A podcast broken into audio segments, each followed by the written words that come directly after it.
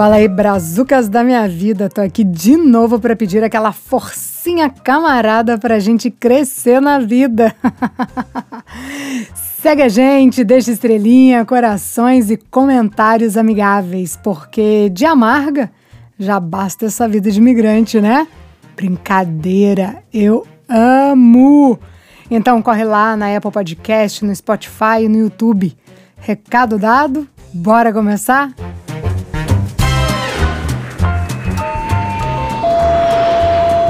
Seja muito bem-vindo a bordo. Para uma melhor experiência, orientamos que coloque fone de ouvido ou aumente o som. Estamos prestes a aterrissar em História de Imigrante.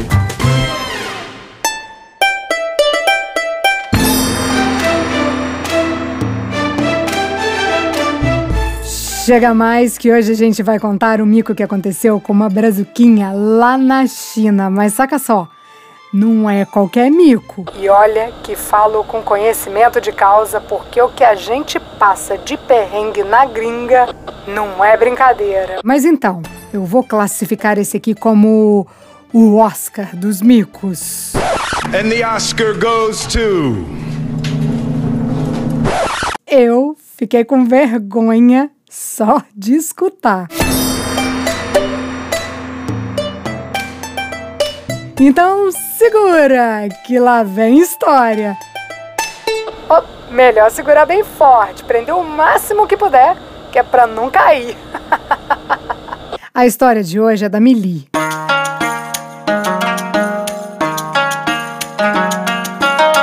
Mili é jornalista e estava atrás de um doutorado em comunicação, até que achou uma oportunidade de estudo lá na China. A história já começa atrapalhada por aí. Daqui a pouco eu vou explicar o porquê. Mas enfim, a Mili não fala nada de chinês e essa vaga que ela conseguiu é para quem tem inglês fluente. Então, tudo certo. Fez as malas e partiu China.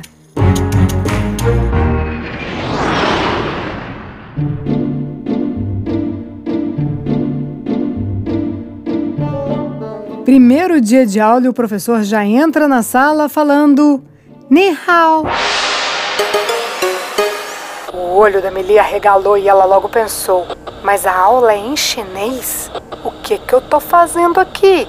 E agora? Volto pro Brasil? Mas nem emprego tenho mais. Calma, Mili, sem pressa.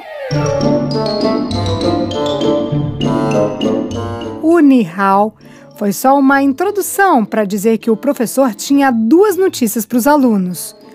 Uma notícia era boa, a outra, hum, nem tanto. Eu vou contar nem tanto primeiro. Então o professor disse: Antes de começar o doutorado, todos os alunos têm que aprender a falar mandarim. Isso mesmo mandarim. Gente, a única aula do curso em inglês era para ensinar chinês. A Mili pensou: meu, que furada.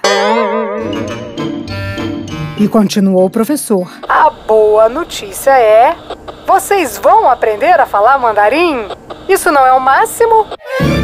Mili olhou para os lados em choque e pensou: todo mundo concorda com isso? Mas assim, ela sacou que só tinha duas opções a aproveitar a grande oportunidade de sua vida de aprender mandarim com um nativo ou voltar para o Brasil desempregada. Eu nem preciso falar aqui qual foi a escolha dela, né? Então, colocaram ela lá numa sala com estrangeiros e dá-lhe aula. Lesson 1. Where are you from? 你来自哪里? O que a Amelie aprendia dentro da sala de aula, ela ia tentando praticar com o povo na rua. E assim, a galera lá é bem curiosa com estrangeiros. Tipo, bem curiosa mesmo, a ponto de seguir a Mili no supermercado para saber o que, que ela tá colocando no carrinho. Eu já contei outra história da China aqui. Foi a história da Ana Paula, do episódio Ataque no Elevador Chinês.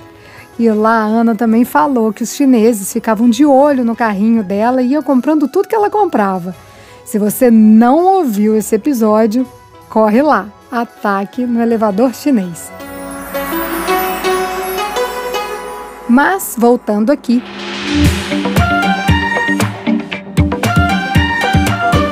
Os chineses são bem curiosos, até encarados, e isso era bom para Mili, porque era fácil puxar conversa. Eles são bem respeitosos e sorridentes, então ali começar um papo até era fácil. O difícil era continuar essa conversa.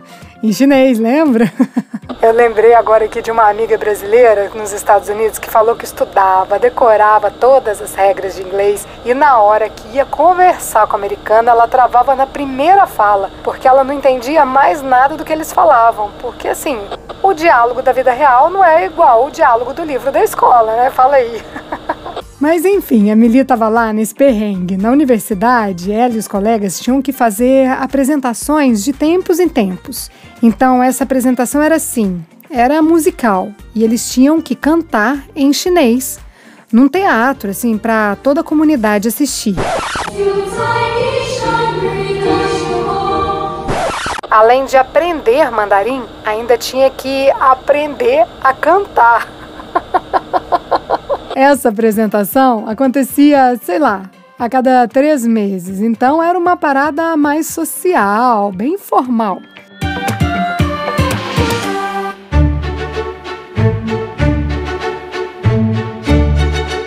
Num dia desses, a Mili até comprou um vestido novo para fazer bonito lá. Vou descrever o vestido aqui. Ele era amarelo, com flores. Era um modelo tomara que caia, daqueles que é justo, com elastec em cima e fica rodado embaixo. A Mili é bem magrinha e tem um peito assim, avantajado. E esses modelos de vestido ficam bem legal em corpo assim, né? Então, ela colocou esse vestido, prendeu o cabelo, se maquiou, colocou ali um saltinho, aqueceu a garganta e estava prontinha. Antes dela sair, deixa eu explicar aqui três coisas. A Amelie só andava de bike. Lá na China é muito comum as pessoas usarem a bicicleta como um meio de transporte. Tipo, eles vão para todo lugar de bicicleta, para o trabalho, para a escola, assim, para todo lugar mesmo. Mas isso não é porque tem estrutura de ciclovia, não. Na verdade, os ciclistas brigam no trânsito com os motoristas para ter um lugar. Andar de bicicleta é uma questão bem cultural mesmo.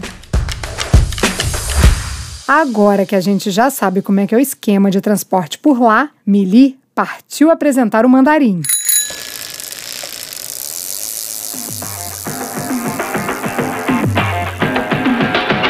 Ela pegou a bike, deu ali uma amarrada no comprimento do vestido e se jogou no trânsito cá entre nós, eu achei um desafio andar de bicicleta de vestido longo. Tipo andar de moto de saia. Complicado, mas ela disse que sempre faz isso e que na real todo mundo faz. Todo mundo faz, mas não sei se com todo mundo acontece o que eu vou contar agora. Entre uma pedalada e outra, o vestido da Mili enroscou naquela roda das marchas da bicicleta. Como é que chama isso? Ai. Ai, não sei, mas vocês estão ligados, né, do que eu tô falando? Então, o vestido se prendeu lá, mas ela não viu e continuou dando gás na bicicleta. Até que o tecido enganchou de vez e a bicicleta deu um tranco. E em questões de segundos, o vestido da Mili veio abaixo.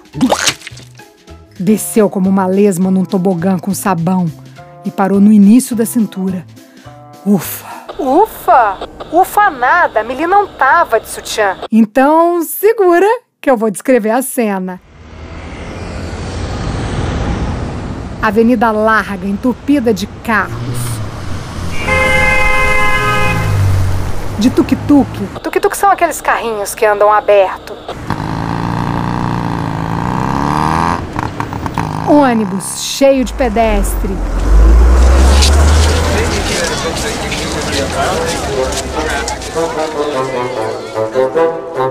E no meio da confusão toda, sozinha, desamparada, com os peitos para fora, Mili. O que fazer? A bicicleta da Meli travou total e prendeu a coitada lá em cima. Deixa eu explicar melhor aqui. O vestido não vinha nem para cima, nem para baixo. Não tinha como ela cobrir os peitos. As rodas estavam travadas por conta do tecido que enrolou em toda a engrenagem. Então, se ela tentasse sair dali andando e empurrando a bicicleta, ela ia ficar sem o vestido. Ai, galera, ela não ia só apagar peito, ela ia apagar peito, bunda, perna, tudo.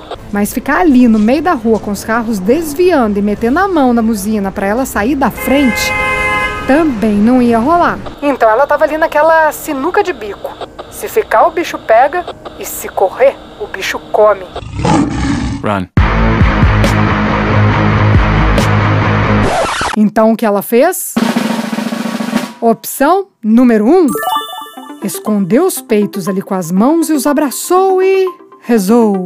Opção número 2: jogou a bicicleta longe, incorporou a sambista da Sapucaí e saiu desfilando como se estivesse no carnaval do Rio de Janeiro, só de calcinha e sapato. Opção número 3: deixou a vergonha de lado e levantou os braços e gritou: Socorro! Acertou quem disse. Opção número 3.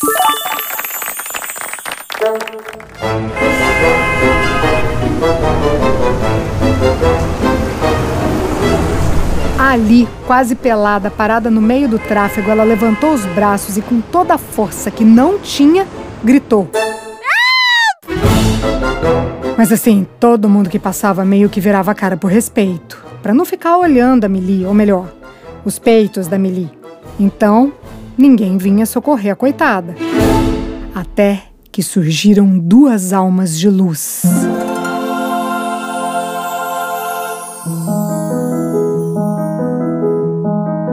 De amor, de compaixão de tudo que é bom nessa vida, porque alguém tinha que fazer alguma coisa.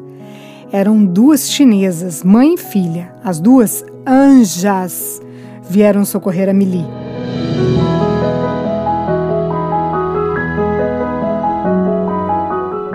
Primeiro fizeram um tapume ali com o corpo delas mesmo. E foi assim que Mili parou de pagar peito. Agora, sair dali já era outra história.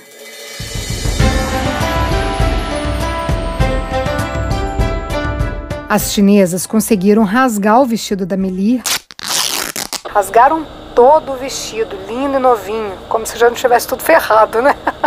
então, elas rasgaram o vestido e conseguiram soltar pelo menos uma parte que desse para Melir subir o elasteque e cobrir os peitos e sair finalmente daquela enrascada. Depois, elas foram empurrando a bicicleta até o meio-fio para tirar a Mili do meio daquela confusão. Na hora que a Meli conseguiu dar aquela respirada de alívio, ligou para o namorado para ele ir até lá para dar né, uma ajuda para ela. Ela estava bem perto de casa. Na ligação disse: Amor, tô aqui no caminho do teatro, vem me ajudar. Eu tô pelada. Na época, o namorado da Meli era brasileiro. E naquele desespero de saber que a namorada estava em apuros, saiu correndo, achando que ela tinha sido atropelada.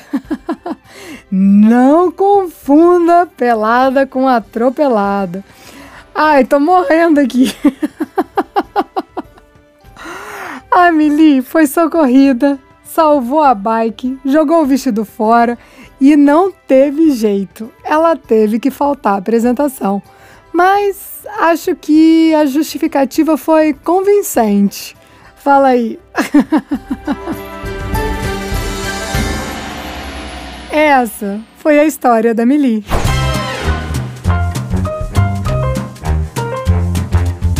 Todas as histórias que contamos aqui são reais, mas, como diz o ditado popular, quem conta um conto aumenta um ponto. O nome dos personagens pode ou não ser inventado em respeito à história deles. Se você tem uma história de imigrante para compartilhar, escreva para gente. Nosso WhatsApp é 650 834 9209. A edição de som é de Tadeu Jardim. A produção, roteiro e apresentação, Priscila Lima. Essa é uma realização Estúdio Fita. Até a próxima história.